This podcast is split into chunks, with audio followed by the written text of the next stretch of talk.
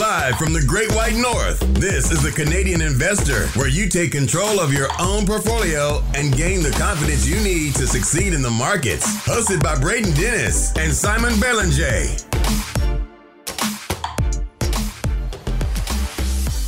The Canadian Investor Podcast. Today is September 20th, 2021. Today, as of recording, is Canada's federal election day. So we'll have some results out of there soon enough. Today, with the big story on Wall Street and financial markets, is the Chinese real estate developer Evergrande. Simon, what is the spark notes on what is happening, and what should the reaction of most long-term investors be in this scenario?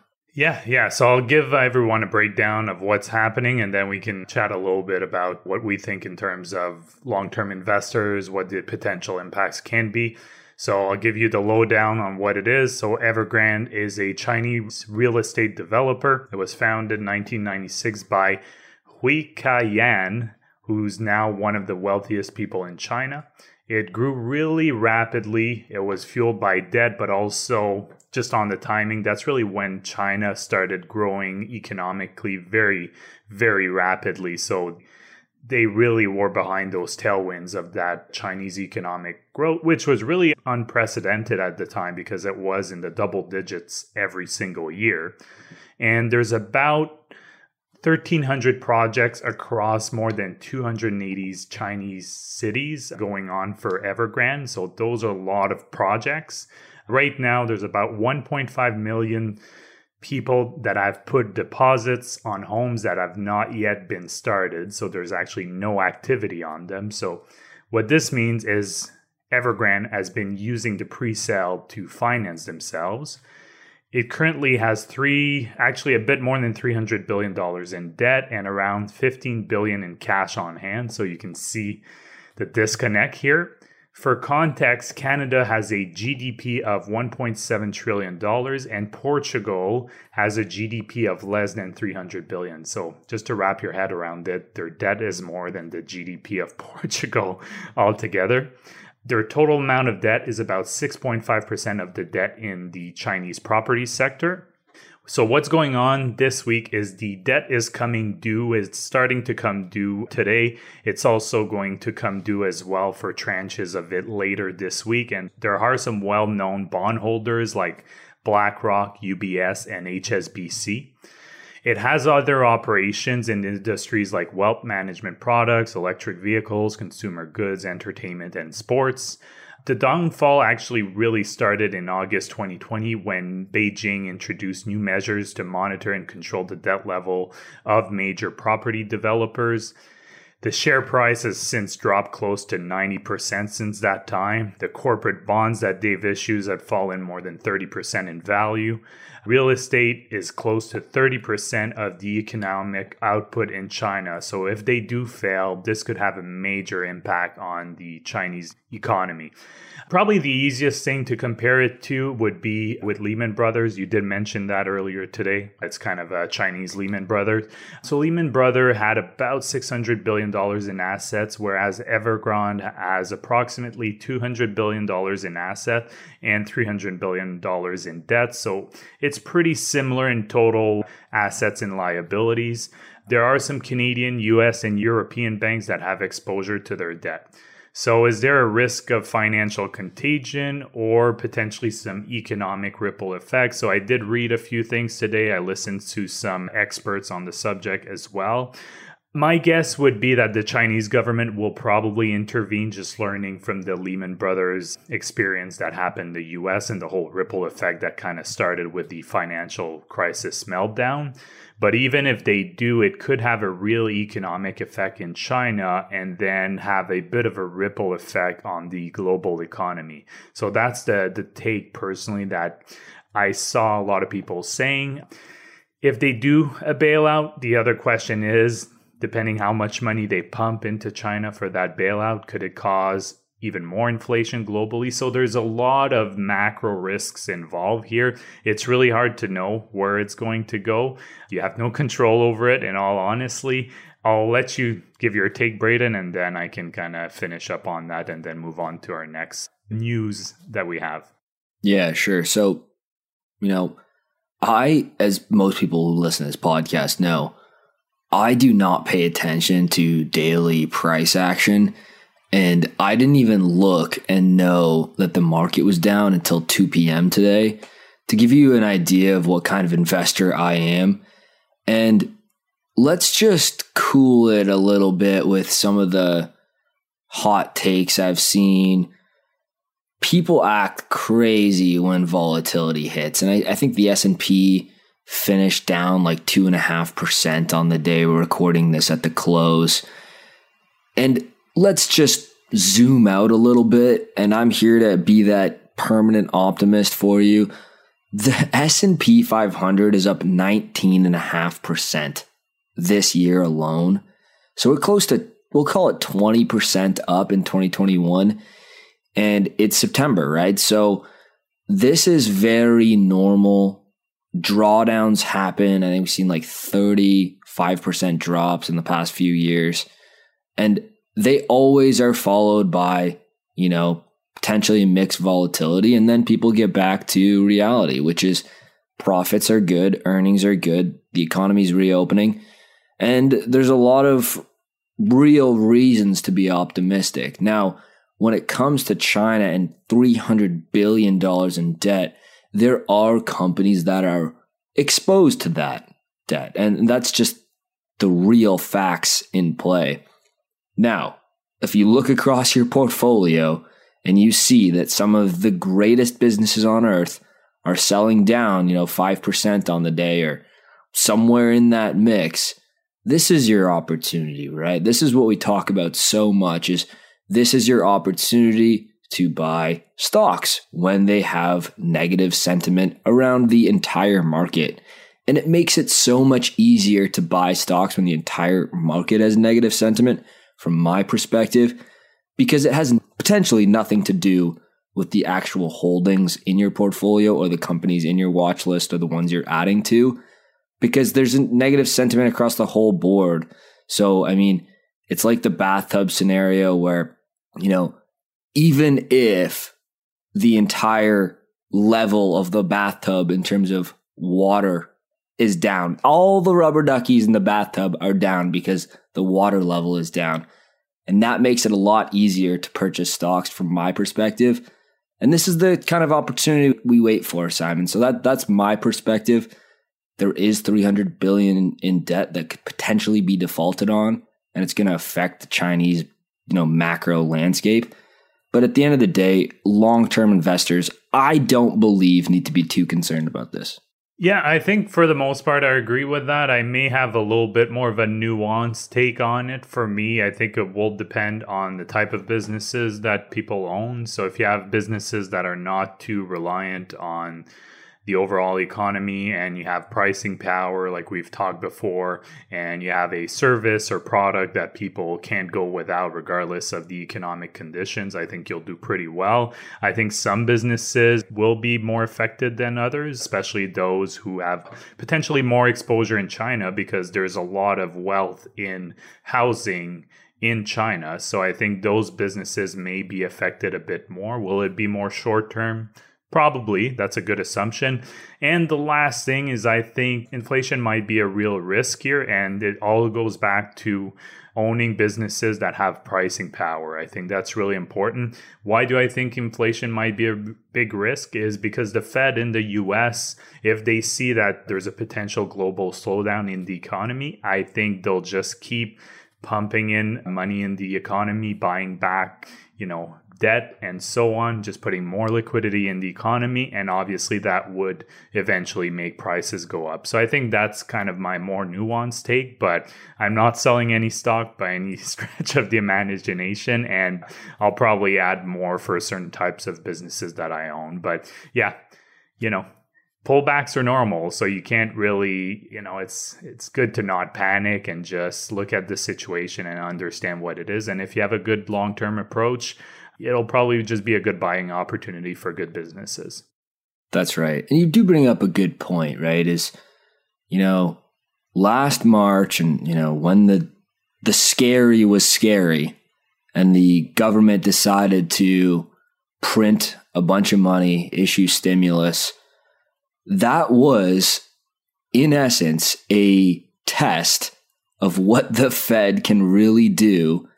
And I guess maybe potentially the bear case and the concerns for inflation was that it worked so well that they have basically no incentive to act any other way in the future, right? Is think of how well the stimulus from the Fed worked last year.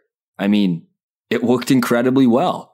And maybe that's a concern for some people who, like yourself, who look at the macro landscape and go, there's no incentive for the Feds to not do what they did in the future. And I can see that. Now, with the Evergrande situation is I have in my mind two ways to have absolute economic disaster is one, concentration, and two, leverage.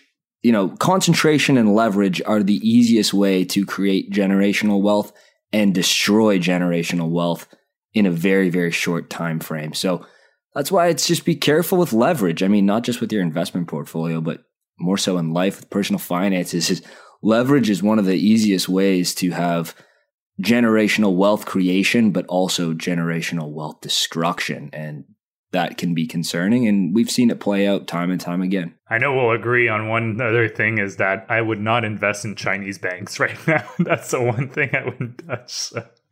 So now let's move on from these news. Let's talk about some Canadian drama that is seemingly coming slowly to a close. So a close is a stretch. Yeah, I mean, a close is a stretch. We can't really say that for sure yet. But it looks like it's coming to a close. Let's just put it that way. So Canadian Pacific and the Kansas City Southern merger. So news came out last week that the Canadian National Rail abandoned its bid to buy KSU after it was clear that it would not get approved by the Surface Transportation Board. There is a silver lining for Canadian National here. It's now entitled to a $700 million breakup fee from KSU. As a side note, Canadian National still paid Kansas City Southern $700 million to break the initial purchase agreement it had made with CP. CP turned around and said that it would cover the breakup fee that Kansas City Southern will have to pay Canadian National now. So it basically is a break-even endeavor for Canadian National Rail, which I guess is good. I'm a shareholder from that perspective. CP Rail's offer, which includes the assumption of US $3.8 billion of outstanding Kansas City Southern debt, values Kansas City Southern at $300 per share. That's in US dollars. Following the closing into a voting trust, common shareholders of Kansas City Southern will receive 2.88 CP Rail shares and $90 in cash for each Kansas City Southern shareholder. Preferred shareholder will also receive $37.50 in US dollars again in cash for each Kansas City Southern preferred share held. CP Rail said the deal will be accretive to its earnings in the first year. To fund the consideration of the merger, it will issue 262 million new shares. The cash portion will be funded through a combination of cash on hand and debt. So the deal is not done yet, like Braden said when we just started. The Transportation Board in the U.S. has approved the voting trust, but it's still possible that it shoots down the deal or requires CP to divest some of its existing assets. If the deal gets nixed, then CP will have to sell Kansas City Southern. So that's the latest news on this whole drama thing that's happening in Canada. I hope that on this podcast, we only have to report this story once more, Simon, is the final closing of what this story has gone on for. I mean, it was so interesting at the beginning, and now it's just gotten so stale because it's just taken so long, right, Simon? Like, I can't wait till this KSU murder discussion goes away. I don't care what the result is anymore. I care. Well, at this point, I know what the result is for me as a shareholder of CNR. But yeah, no, I'm totally with you. It was a lot of drama. And honestly, I think it was pretty obvious that the US would not approve that from Canadian National Rail. I'm not quite sure why they made that bid, to be honest. So, you know what? And it goes back to, I was discussing this on Twitter. Follow me on Twitter, by the way, at Brado Capital. I was discussing how, you know, with a lot of CEOs, they're incentivized to, you know, they're going to remember the CEO who made the company bigger, not the price they paid. And I don't think that's necessarily a good thing for value creation, but that is what happened here. And then I've also heard the other contrary take is, you know, people who didn't want that deal to go down as shareholders because they thought the price was paid too much was short-sighted, and that, you know, this is a generational type merger that, you know, might never come across the plate ever again. And it has the ability for them to actually expand their network. And long-term, this is great, you know, pay any price you can. So I've heard very opposing opinions on the deal over time. And at this point, Simon, just wake me up when I know exactly what's happening and we'll report about it one more time. All right, moving on. Let's go through a couple companies' earnings. I'm going to start it off with Jinko Solar. Jinko Solar is the largest manufacturer of solar panel modules. They shipped 5,203 megawatts of panels in Q2, which was up 16.4%. For context, 5,203 megawatts of panels, or known as 5.2 gigawatts, could power about 99,000 homes. Based on my back of envelope math here, let's call it 100,000 homes. My engineering degree didn't go to waste. Look at this. Now revenues were actually down 6.2% year over year. Now let's look at that. I said that their shipments of panels were up 16.4% and their revs were down 6.2%. They're reported in Chinese yen, but converted, this is about $1.23 billion USD in top line sales for the quarter. At $2 billion in market cap, Simon, this is a pretty cheap stock on any multiple you can find. The business generated $210 million in gross profits. This goes back to our discussion last week that even though there's this nice secular trend behind renewable power, it's obviously strong. The solar panel manufacturers are pretty meh, subpar businesses. They're so dependent on supply chain input costs that are, you know, seem to be extremely volatile. And then their own product they sell, the panels, has become so commoditized, so competitive, and they keep having to sell modules for less and less every year on a like price per megawatt basis. Now, this is overall good for the industry. It's, you know, maybe even good for humanity that solar costs come down, but the manufacturers have been mediocre businesses at best. I'm always interested in which manufacturers and utilities will benefit from this clean energy transition, but at this point, for me, solar manufacturers are uninvestable. That could change, you know, this industry landscape could change, but I'm going to have to see some pricing power before reconsidering. I think on one of the latest recordings we did, Simon, you and I both agreed that there are lots of slam dunk home run plays. And the panel manufacturers are just not the best businesses. Yeah, no, exactly. I mean, I've never been interested by them because it seems like it's a race to the bottom in terms of pricing.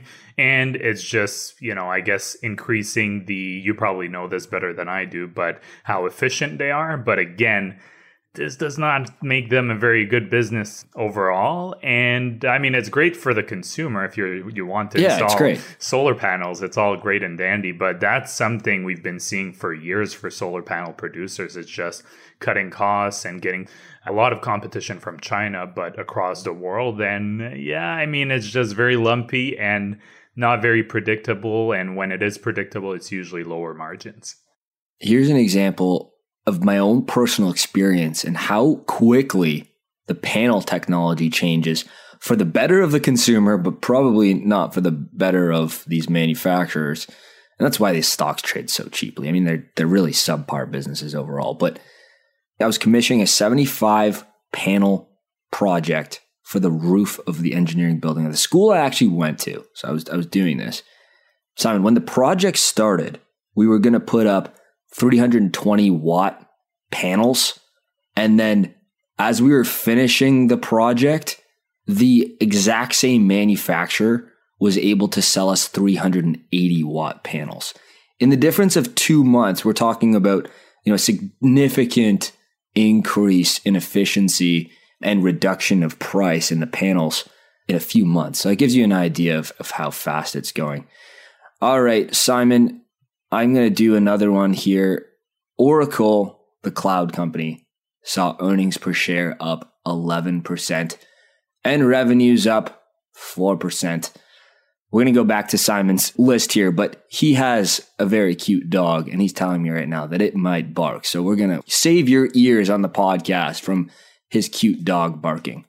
Now, Oracle is making some good strides forward with the new cloud segments. Now, I got to be honest, I always thought Oracle was the IBM of the cloud, but that's not really a fair comparison, as Oracle has actually been a fairly consistent compounder. To my surprise, I actually had to look up an Oracle stock chart. It is not a name I follow, but I thought it performed more poorly than it actually has. So I'll give Oracle some credit. When talking about IBM or Oracle or Intel, whatever it may be, these are still unsexy tech businesses that are worth over $100 billion. Again, I was surprised at the market caps of these three companies. Maybe I've been drinking the Kool-Aid that these things are just the incumbents and these megatech fan companies are going to eat their lunch. But they have definitely dethroned these companies as the top dogs. Now, it's important to remember with stocks, even as great as some of these companies look today, like those fan companies, it is never a sure thing in terms of their moat and position in the market. For instance, in the 90s, the term on Wall Street, Simon, even though I was not on Wall Street in the 90s, but the term that you get thrown around is you can't get fired for buying clients IBM. The business seemed incredible. The stock just went up and everyone owned it. You couldn't get in trouble owning IBM for clients because everyone owned it. It was one of those consensus winners. So I digress, but back to Oracle. With cloud computing, it is really sticky. So lucky for Oracle, they still have massive switching costs for their clients. So if you want to change your cloud or your database technology for large enterprises, good luck. A Stratosphere subscriber who is a software engineer for Amazon's AWS, Amazon Web Services, and he's an expert in the cloud businesses, so shout out to him, described trying to switch cloud providers and running your business as trying to replace the engine of an airplane when it's flying. Now, this is a great analogy because it speaks to the stickiness of software. So Oracle, they keep increasing that earnings per share number because they're like the classic, buy back stock, pay dividends, flex pricing power, and grow revenues like a little bit. Revenues up 4%. So if you know OpenText, ticker OTEX on the TSX or the New York Stock Exchange, the Canadian tech acquirer out of Waterloo, Ontario, I think of Oracle as OpenText and very similar types of businesses. They're operating these older traditional tech products, having this growing cloud services segment on the side mixed in, which is, growing, double digits, 20% even top line. But they also have these traditional licenses businesses that are kind of like bleeding out and melting ice cubes over time. So the cloud segments will provide some of that double digits growth, but their older licensing revenues are decreasing like 5 to 10% a year. It's a mixed bag of results when you look at these types of legacy, older operators of tech. So it's something to look forward to. Look out for is you got to look at these businesses by segment. Now, they do benefit from sticky products. They have this overall net growth, even though some of these segments are declining. They're fairly undervalued. They have great margins. They buy back stock. They pay a dividend. But this is just a look at some of the unsexy stocks of tech. I didn't think that in this market anything tech was unsexy, but it exists out there and they actually cash flow a lot. So, maybe something to look at is some of these unsexy tech names, but I don't follow Oracle well enough to really say for sure. Yeah. And thank you for doing two in a row while my dog was barking, but we're all clear now. I'm good to go. So yeah, I agree with you. I haven't followed much Oracle. I know it's more of a legacy business. And as a side note too, the whole thing about IBM, even Warren Buffett owned it for years, right? Dude, you couldn't get fired if you owned IBM. Yeah, I mean, I don't think people, for the most part, lost that much on it, but it really didn't provide much growth for tons of years. So if you compare to the benchmark, obviously, you're not doing that well. So now I'll do a little portion on just the cannabis space. I know there's a lot of people often interested in that. So I look back at the recent earnings from Canopy Growth, a little bit behind on that one, but it was for the quarter ending June 30th, 2021, which was Q1 for them. Revenues were up 23% to 155 million. They completed a couple of acquisitions, Ace Valley and Supreme Cannabis. They've come out with new vapes, actual vaporizers as well, beverages and edible products. They are focusing on single strain genetic cannabis. So I think, if I understand correctly, focusing on either like an indica or sativa when it comes to cannabis and not kind of mixing both. I'm not an expert in that, but that's my understanding. Maybe it's time we do some market research, Simon. Yeah, we probably should. Would be fun. Yeah. I'm not sure how thorough our research would be, but we'll do some market research and record a podcast for your guys' entertainment. Yeah, exactly. A special episode. Won't a lot of nothing, I think it would be. We're going to get demonetized in like 5 seconds after that. Yeah, exactly. Their net income was interesting. So net income of 392 million versus a loss of 108 million last year.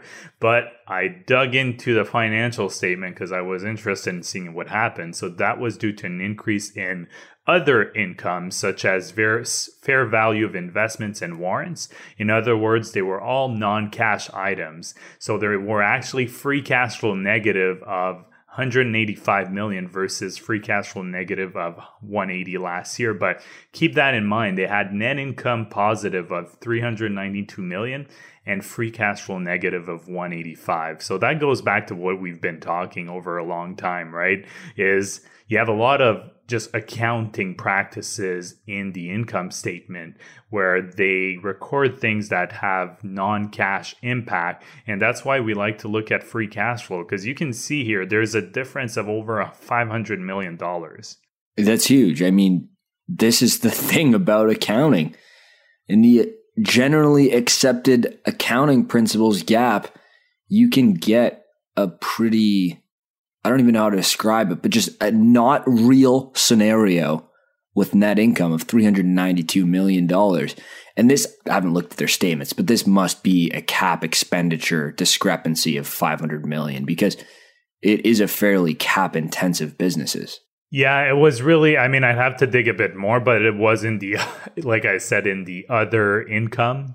So that's always quoted. And then you have to look in the footnotes and try to find like how they classify that. So that's how I found it. But, you know, at first glance, it would have looked like a pretty good quarter for them. But then when you dig into it and you look at the cash flow statements, it's not as rosy.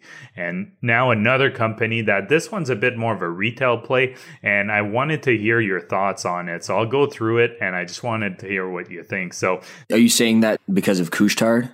No, just because of personal experience, and I'll give you it's. I know we didn't talk about this beforehand, but don't worry, it's not. I won't put you too much on this. I'm ready for it. I'm sharp today, Simon. Don't worry. Okay, perfect. So this one is Fire and Flower. They reported their Q2 earnings. This is a retail play on cannabis with a smaller wholesale and digital platform segment.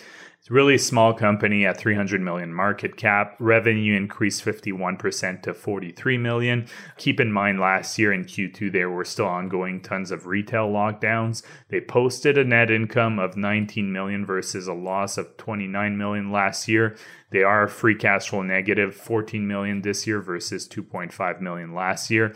And they also opened 7 new stores in Canada to bring its total to 91 stores. And what I wanted to ask you is, I've noticed in Ottawa, actually pretty close to my place, there's a spot within 100 meters on one of the main street near here where there's 3 cannabis stores. Only three? Three, that's but it? There's 2 that are actually side by side. Yeah, totally. Like, what is going on with the licenses? I don't understand. Like, how does that make any sense? Are you seeing the same thing in Toronto? Dude, it is out of control. Okay, so Queen Street in Toronto, or all the streets in Toronto, but Queen Street in particular used to be home to lots of boutique small businesses. Now, when they were all locked down during COVID, a lot of them closed their doors forever, unfortunately, which is obviously really sad to see. All of them, Simon, I kid you not, like all of them turned to cannabis retail stores. Like, it's outrageous. How are they all going to make money? There's literally 5 per like block section on just one side of the street. Like, every single store is another cannabis store. Like, how do you pick? It's just so much competition. So it's obviously, you know, something's got to give, but this is happening across the board. And the exact same thing happened in Vancouver too. So yeah, no, I wanted to talk about that because I know some people want to invest in the cannabis market. And if I were to invest, I would definitely stay away from the retail play. There's potential other plays that make more sense. But just keep that in mind. Like, when you have like retail stores, there's not much that differentiates in terms of products. I think they just in Ontario, they use the government system to order, but I think they'll have slightly different products. But to have stores like actually side by side, it just blows my mind. I don't get it. Like, how, I'm like you, how will they, like, some of them will be forced to shut down. There's like, that's obvious. Something's got to give. Yeah. There's just an absolute flood of these retail stores. So yeah, you bring up, I mean, some of these publicly listed retail plays are difficult investing wise right now. And I mean, something's got to give. I mean, they can't have this many on every street corner in major cities and not even major cities. You're seeing this happen in small centers too. So something's got to give. The only thing I would give the edge to Fire and Flower is Couche-Tard, like ATD does own a portion of it and is working with Fire and Flower to get distribution inside of their convenience stores. That would be huge for Fire and Flower, like obviously having that distribution, not only just here in Canada, but, you know, globally eventually. That does give it an upper hand. And we saw like Canopy, for instance, as well, and these producers to get distribution, they own some of the retail players as well. Like Canopy owns Tokyo Smoke, which is a common, fairly popular retail play as well. And now they're just kind of lost in the mix because there's so many retail stores like right beside it, as you mentioned it. So it seemed to be a reasonable part of the playbook to also have that retail presence as a producer to get yourself distribution right out of the gate. And now that, I mean, that just probably is not a very good use of capital now. Yeah, no, exactly. Anyways, enough about cannabis. So let's go on now to some big news. Intuit will acquire MailChimp. Have you heard about that one? I have, yes, only because I know both businesses quite well. Okay, perfect. So I'll kind of give the lowdown. I'm sure you'll want to add a little something. So the transaction is expected to be accretive to Intuit's earnings per share for full year fiscal 2022. Intuit will pay approximately $12 billion to acquire MailChimp. Actually, Intuit will assume employee transaction bonuses. The deal will be paid in approximately equal parts of cash and stocks, obviously from Intuit's common stock, with the shares of Intuit common stock being valued at $562, which is a fixed price for the transaction. Intuit expects cash consideration to be financed through cash on hand and new debt of approximately $4.5 to $5 billion. The transaction is not expected to have an impact on Intuit's existing dividend and share repurchases. The transaction should be completed by January 2022, which is when Intuit's Q2 of 2022 ends. So they have a little bit of a weird financial year.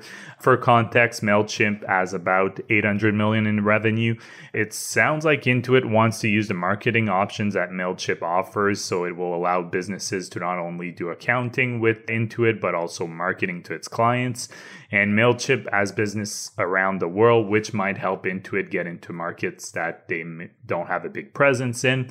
And Intuit has done tons of acquisitions in the past, so they do have a really, I would think, a pretty good track record with those. So that's kind of my lowdown. Braden, you want to add anything? Yeah, so for context, MailChimp is an ESP, an email service provider primarily. So if you are running a small business or a large business, how do you communicate with your customers? Now, the number one channel, even today, is email. It is a great channel because it converts really well and everyone has email. So email marketing and ESPs are great businesses even today. You know, you can say email's dying, sure. Email today is still as important as it's ever been when it comes to marketing especially. So what does Intuit do? They operate software as a service for operations like accounting, tax, payroll. I am a QuickBooks subscriber myself for Stratosphere Investing. Go to stratosphereinvesting.com. Easy plug, Simon. Thank you very much. So if I look at QuickBooks, it is this solution for me to manage all of my accounting and payroll in one place. And those two things complement each other well. I don't get the MailChimp acquisition. I don't understand it. It makes no sense to me. They're both great businesses. I don't know how they're better together. I really don't.